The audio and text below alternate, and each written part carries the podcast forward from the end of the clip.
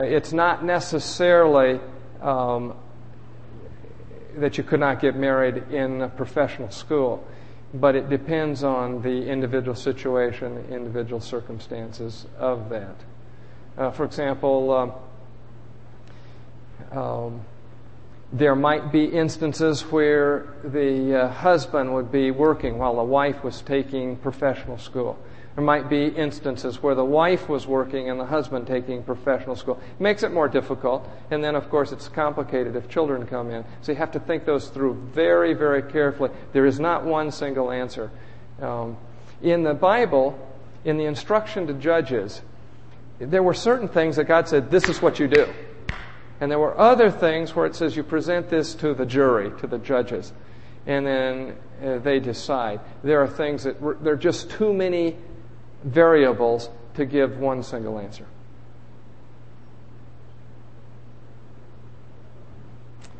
Ken.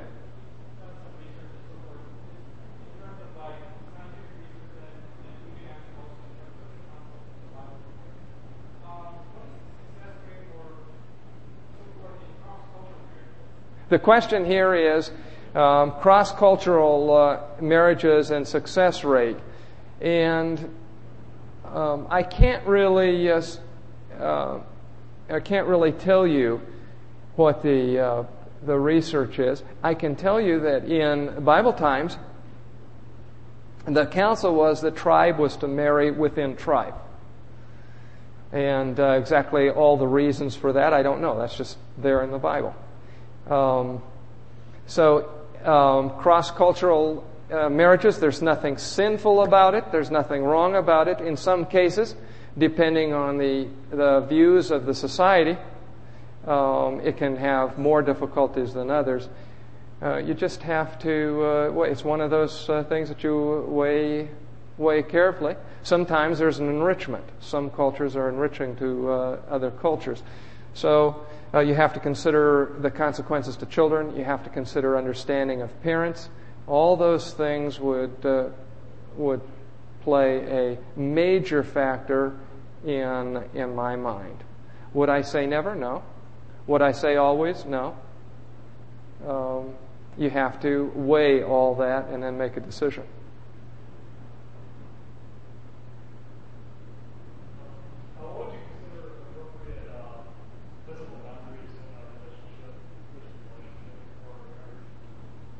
The question is, what are appropriate physical boundaries in a relationship before marriage?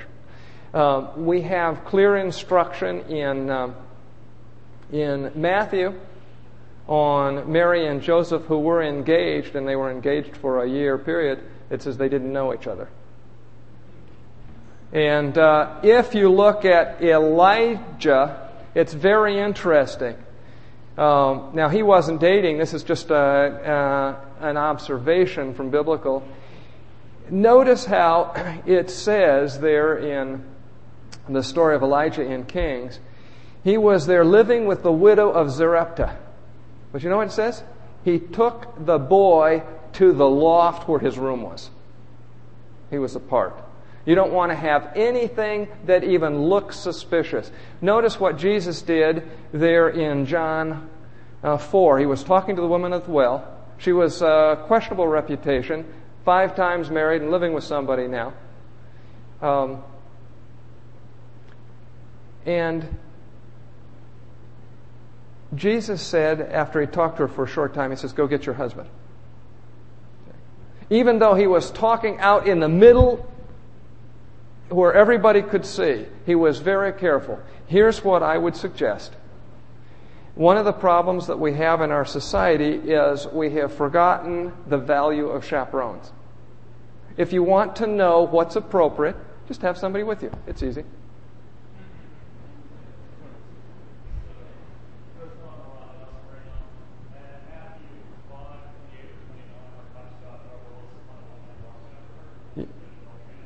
Yes.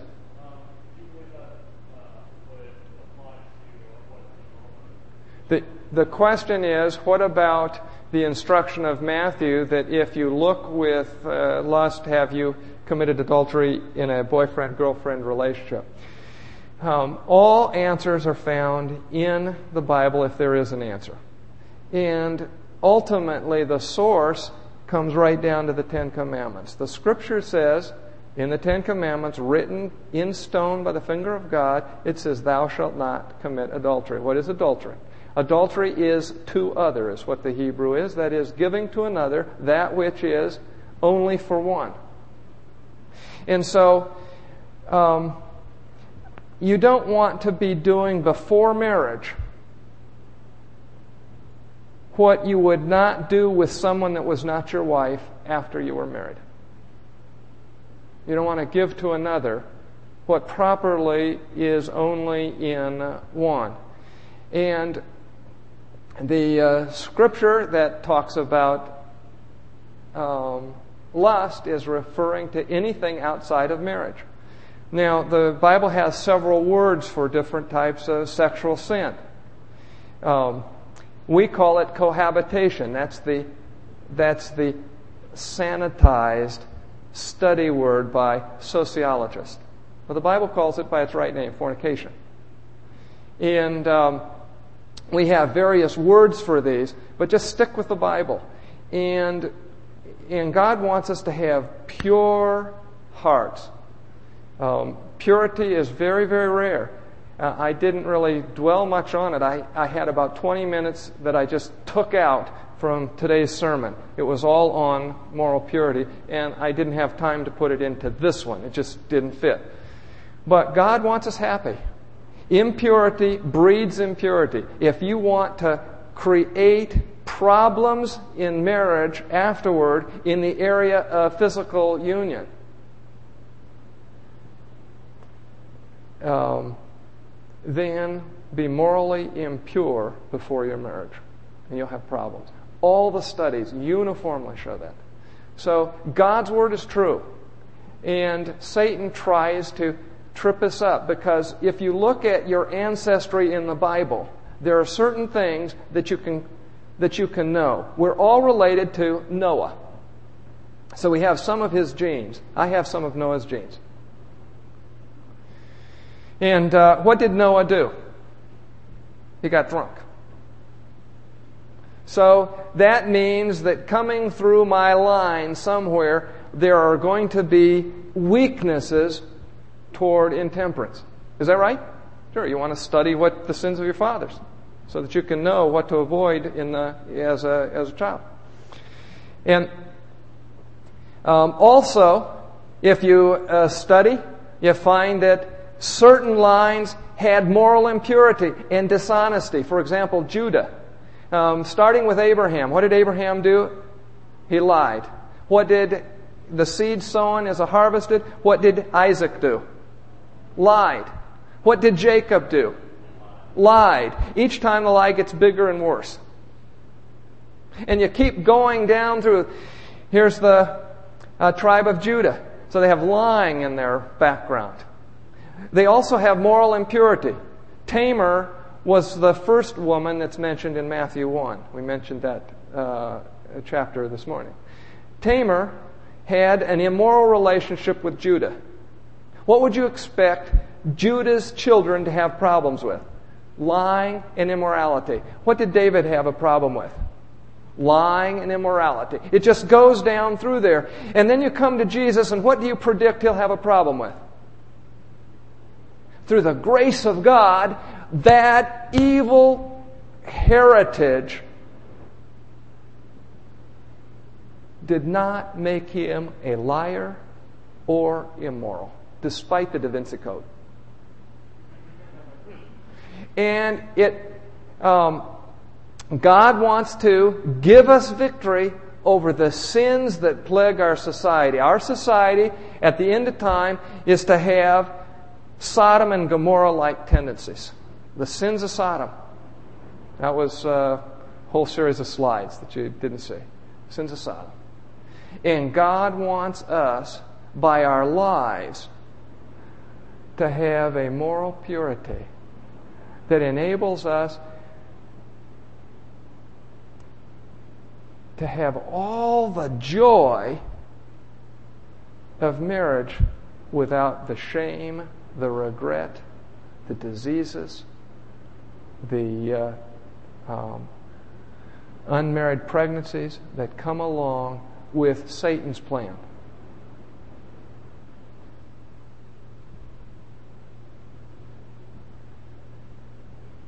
Was there a, uh, was, okay, there's another question.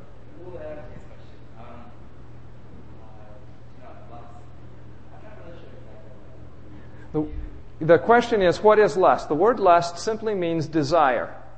And uh, what we want is to have um, desires that are holy. And what we don't have is desires that are holy. Um, as we saw last night, those of you who were here, the way we follow the Lord is if anyone desires to come after me. It starts with that word desire, there translated desire is the same Greek word lust. We desire godliness. So the real problem is which desires are going to have ascendancy and uh, power in your life. Is it going to be the lust of the flesh? Or is it going to be the desires for godliness? Are you going to love the world? Or are you going to love the Lord? Tim, you had a question?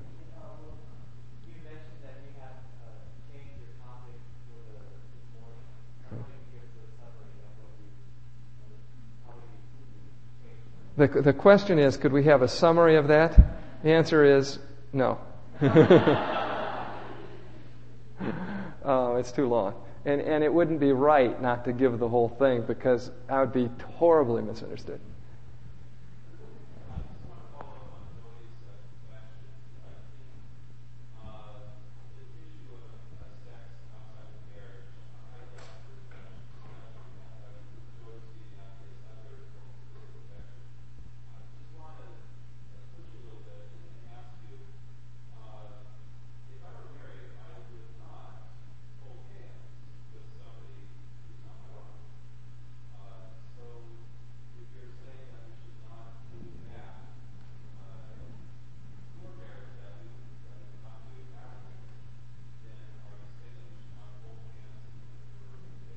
Here is uh, Doug's uh, question. He's uh, asking, um, Am I saying that we shouldn't hold hands before marriage, um, even if we're engaged?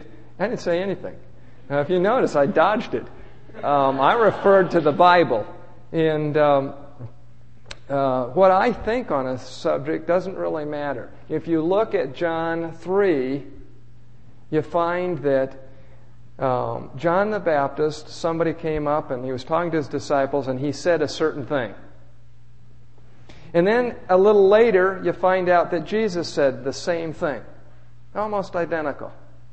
And um, I like the concept of if somebody asks Jesus a question and then somebody asks you, would your answers be the same? Now, the only way I can know what Jesus' answers are is what the Bible says. I have no other way of knowing what Jesus thinks on any topic. And if he's been silent, the best thing for me to be is keep my mouth shut. If God saw that it was best for him to say nothing, then it's probably best for me. Uh, one of the things that, that is a real problem is going on beyond what the Bible says. And I don't want to do that. And I shouldn't be hurt. I didn't say what you can or can't do. I simply left the principle as I understand it, study it out, and, uh, and then determine those things based on not our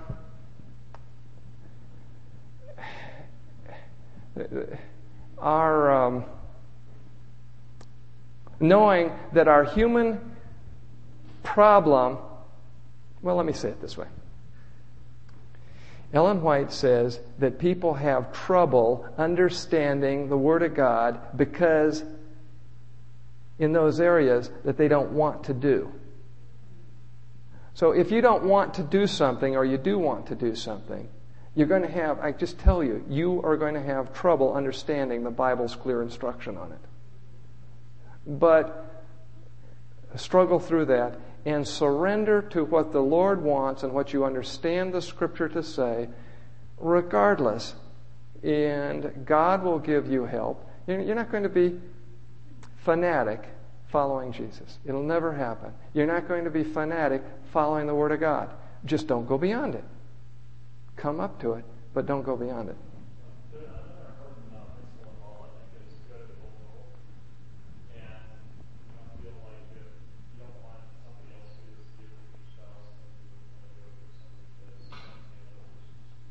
You know, I like that very much. The uh, comment was, uh, and he's helping me out.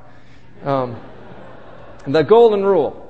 And, and, he's actually doing the golden rule by helping me out. Um, that is, don't do to a potential future spouse what you wouldn't want somebody else to do to your potential uh, future spouse. Now, frankly, I tend to want to err on the side of caution rather than on the side of uh, uncaution. If I'm going to drive, I'm going to drive as far away from the edge as I can. And uh, I'm not as close as I can. There are people, they want to know that when I'm giving health lectures, they'll want to know, not exactly this, but you'll, you'll get my illustration. How many maraschino cherries can you eat? You know, before it's unhealthy. You know, I don't know. um, and the question is if you're committed to the Lord, you're listening to His voice, you're sensitive to the directions of Scripture, you'll know. You'll know. And you'll be appropriate.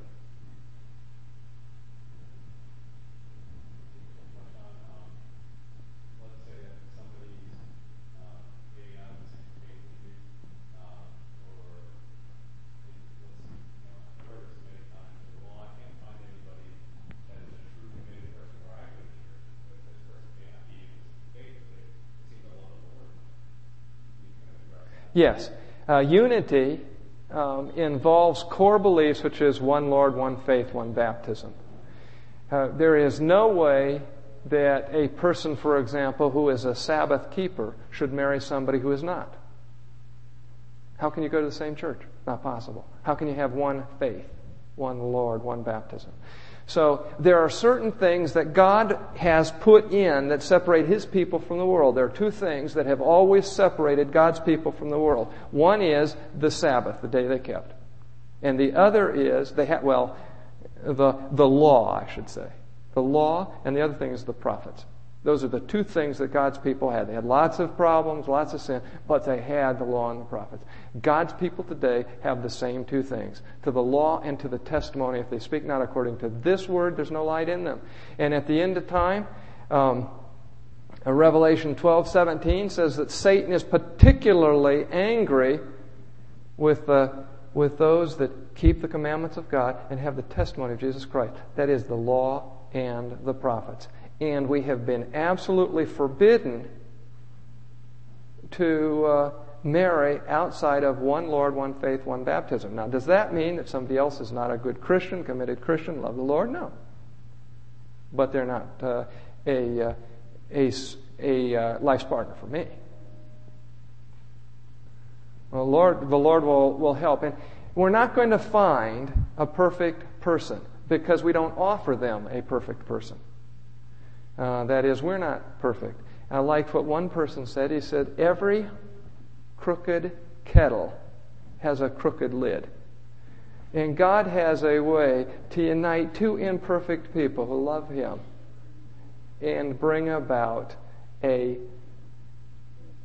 a useful tool, an implement. Might be a crooked pot with a crooked lid, but it can contain the precious uh, truths of Jesus and share it with the world.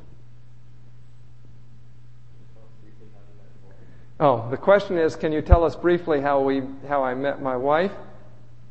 Uh, it was here at Loma Linda, and uh, I was uh, at the prayer meeting, and I was actually with another girl that I kind of liked, but she didn't know it and we were having a prayer band, and I had arranged to get up near this person, and so a friend of mine then called me away, wanted me to meet somebody else. And I was so disgusted, but I had to leave the prayer band that I was with, with a potential significant other, and went over to um, meet this person that Pat is Pat Fagerstrom, who he was impressed with. And so I met his uh, person, and her sister, sister was there. It was actually Dina. Met the sister, and then quickly went back to the prayer band I was with. And then the next Sabbath, uh, my now wife, she sang with a, a trio. And it was love at first sound. No, not quite. I was very impressed with the uh, trio. And so I told my friend, yeah, you should, Dina seems like a nice person. You should get better acquainted. Um, well, uh, but I, I didn't know Sherry from Adam otherwise. And uh, so, because of Pat's interest in Dina, he got invited over to their home. Um, and they would fix food. I found out about their hospitality. I found out about their culinary talents. I found out about the neatness and order of the house. But most impro- impressively, when I walked into the home, I found um, in their living room, I found all the Spirit of Prophecy. Even some books I didn't have, the Review and Herald articles.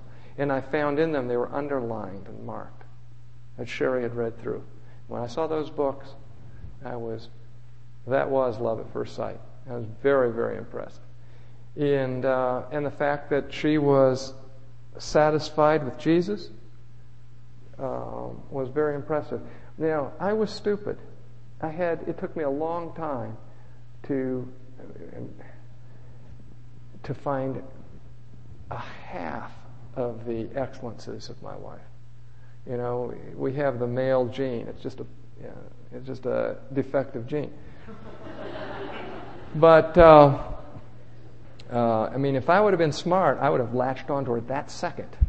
But I wasn't, and so um, it was a good thing. I mean, I'm, I'm being a little facetious, obviously, but I got better acquainted with her, and. Uh, um, in time, I contacted her parents and asked if they would uh, be willing to let me get better acquainted with their daughter with the potential that it could lead to marriage or maybe not, but that I wanted to uh, consider uh, dating her.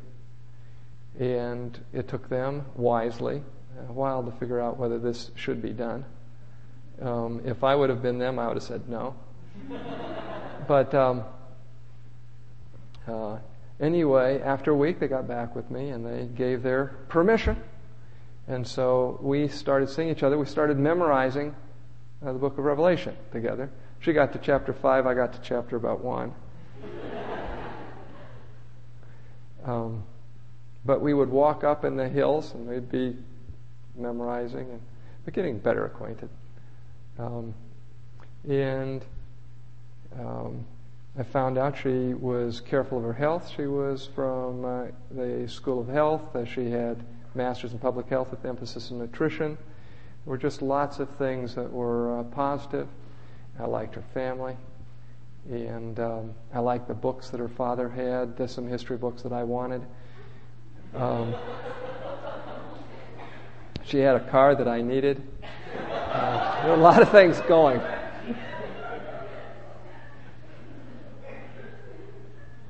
And uh, ultimately,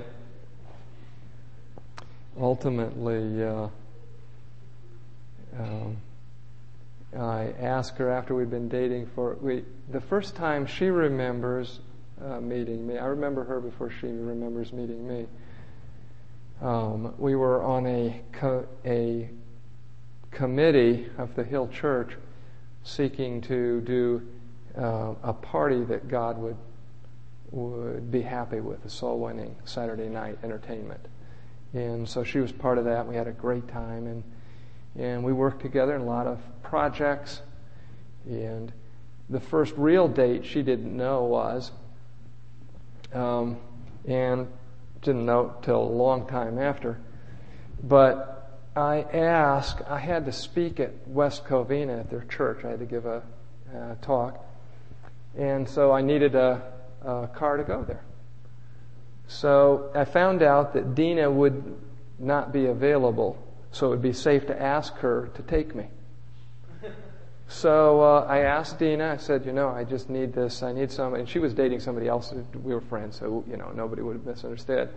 So I, uh, I asked her if she could take me to this place, and she, of course, couldn't. And then she did what I thought she would. She's a very nice person. She says, Why don't you take our car? And so I was hoping for that. And uh, here was here was but here was my answer. I couldn't do that because I had made a, a just a little decision that I didn't borrow somebody else's car. Well, she said maybe Sherry could take you. Good thinking, Dina.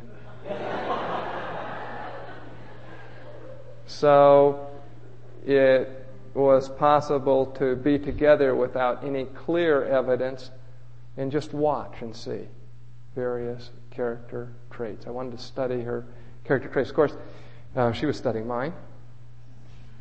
Uh, we found out later we both went to the same people to find out what they thought. and um, uh, you look back on that, and I can say it was a wonderful blessing from the Lord. Um, undeserved, but the greatest blessing in my spiritual life has been my wife. She prays for me. We now pray for together at four in the morning, every morning at four. But we just um, maybe even before four, um, we'll wake up and we'll start praying together. We pray over the various institutions, our church and our the uh, ministry that the Lord has given us, my Bible first, and our family and our neighbors. And one of us prays for the institutions with which we're involved. We've been praying for Advent Hope every morning. Um, and then the other, we switch every day, prays for our children and special uh, people, like uh, we pray for Curtis in addition to our children, because he's one of my children. He's a son in the Lord. And, uh, and that's a wonderful blessing. Uh, I wouldn't, wouldn't miss that. I can't imagine not being married to somebody that's a soulmate. I just can't even imagine it. And uh, um, I recommend highly be very, very selective. Be very selective. Go through this process. Make sure it applies to you. But go through it. And delight thyself also in the Lord. Trust also in him, and he shall bring it to pass. Trust in the Lord with all thine heart. Lean not unto thine own understanding. God wants us to be bathed in the Word and to have all the blessings that come out of the Word of God. One more question.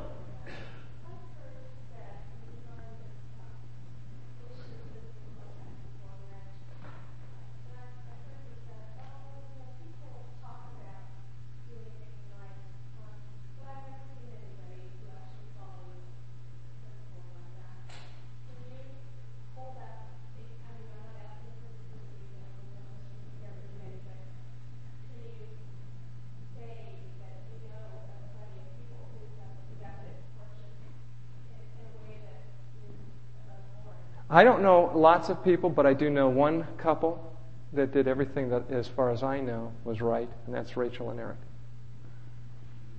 Uh, my my daughter and son-in-law. I have. Um, they did it better than uh, I did, and uh, that's what you want. You want your children to do better than uh, um, you you did. Actually, Eric someday will be excellent. You should bring him back, and he can give a uh, courtship seminar.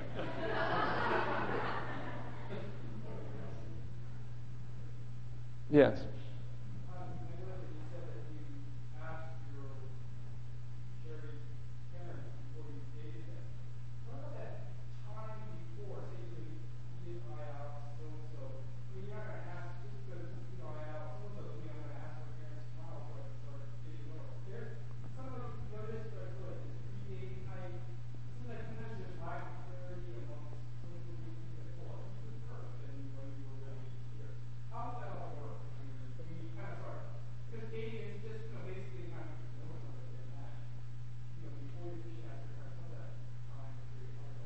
Know, everybody does it slightly different, and uh, there's there's not a one right or wrong answer for it. Um, but the principle is that the parents have to be actively involved before any heart gets involved. You don't want to steal uh, things. My recommendation is primarily do group activities, and before there's any exclusiveness or uh, singling out. Get permission from the authorities, uh, your parents and uh, your potential life's partner's uh, parents. You want that that real clear. Now, one of the problems we have today that I've noticed is parents, they're supposed to counsel with their children, they don't know how. They don't know what to say. And uh, so it's a, it's a real problem. Their, their own courtship may not have been God's plan. They may not have studied. When I was at Loma Linda, actually, uh, uh, Sherry's first uh, remembering of, uh, of me, I said, was at that, uh, at that group. Actually, I'm wrong in, in that. Her first memory was God's plan in courtship and marriage. Um, I was um, um, working on a series of four. We had Friday evenings at Linda Hall on God's plan in courtship and marriage, and I was studying these in depth, uh, in detail from Bible, Spirit of Prophecy. Um, I wanted it for myself to know, and uh, and Sherry was interested in coming because at the time I wasn't dating, and she thought this is going to be odd. How can somebody who's not even dating talk about courtship and marriage? Which I agree, it was odd but it was something I was studying. And uh, so we had a lot of good activities. It was a nice uh, group. We had about uh, 90 to 100 every Friday night for four times. We met together. And uh, out of it, I, uh, I gained Sherry. And uh, so I think it was a very good study. And, and my purpose was just to talk about Jesus. I found that it doesn't really matter your subject, you want to talk about Jesus. And so that just gave me an excuse to talk about Jesus in the context of courtship and marriage. And we had people every single Friday night that gave their heart to the Lord. And so I was, uh, it was very, uh, I'm very grateful for that opportunity. Um, and, you know, coming back and giving it now twice, this is the third time now at Loma Linda I've had an opportunity to share. This is completely different than any I've ever shared before the ones that I shared this uh, last weekend. Well, I think we probably have. Oh, there's one up there. You know, I hate to do this because the um, the scripture says that it's the beast power that wears out the saints of the Most High, and I don't want to be part of that. But okay, there's a question up here.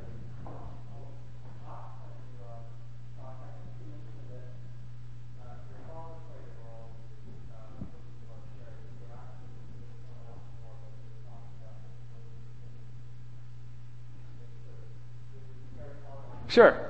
Yeah, um, I had my parents actively involved. When I would meet somebody, I would say, God, you know, if I thought they were nice, I would say, God, could you add that to the list?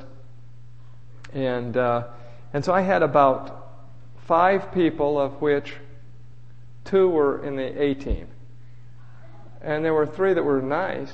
And so when my dad came out, I read him the quotation that physicians should, as a general rule, be married. I had found that while I was studying on this courtship and marriage. And so uh, um, I asked him if he thought it was appropriate and uh, what, what about that. And he thought that it would be appropriate. And I said, I would like you to, unless you have others to suggest, I would like you to uh, comment on these five. And so he looked at them and he said, You know, all five are good. And uh, the two, he agreed, that was the, the top tier.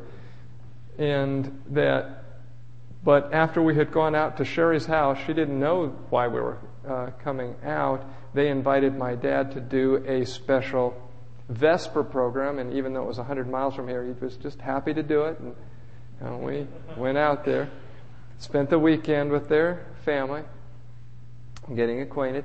And so when that was done, my dad says, you know, and, and I wanted his advice because he had made a good choice with my mom. And he said, uh,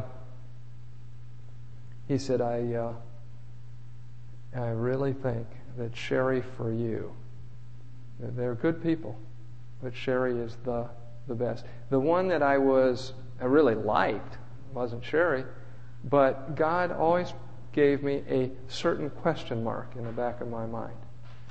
And since then, this girl has proven to be a stellar person just a fine person. I introduced her to her uh, now husband. They're leaders in the church. and uh, I mean national leaders. You'd know them if I was to say. Um, but uh, uh, an excellent, excellent person. But she married the right person for her. Just because it's a good person doesn't mean, just because it's an outstanding person doesn't mean that the two of you are best matched. And so I wanted God's best for her and me. And so the Lord led both of us to feel that way.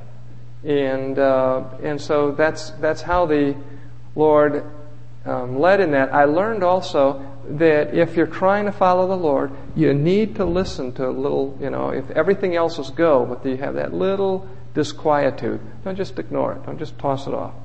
Um, that can be some uh, form of, of guidance. But my parents were very much involved. Now, I should leave you with a story that I've never told before. It's never been told publicly before. But I'm going to tell you. And that is, my mother, my dad was my mother's second marriage.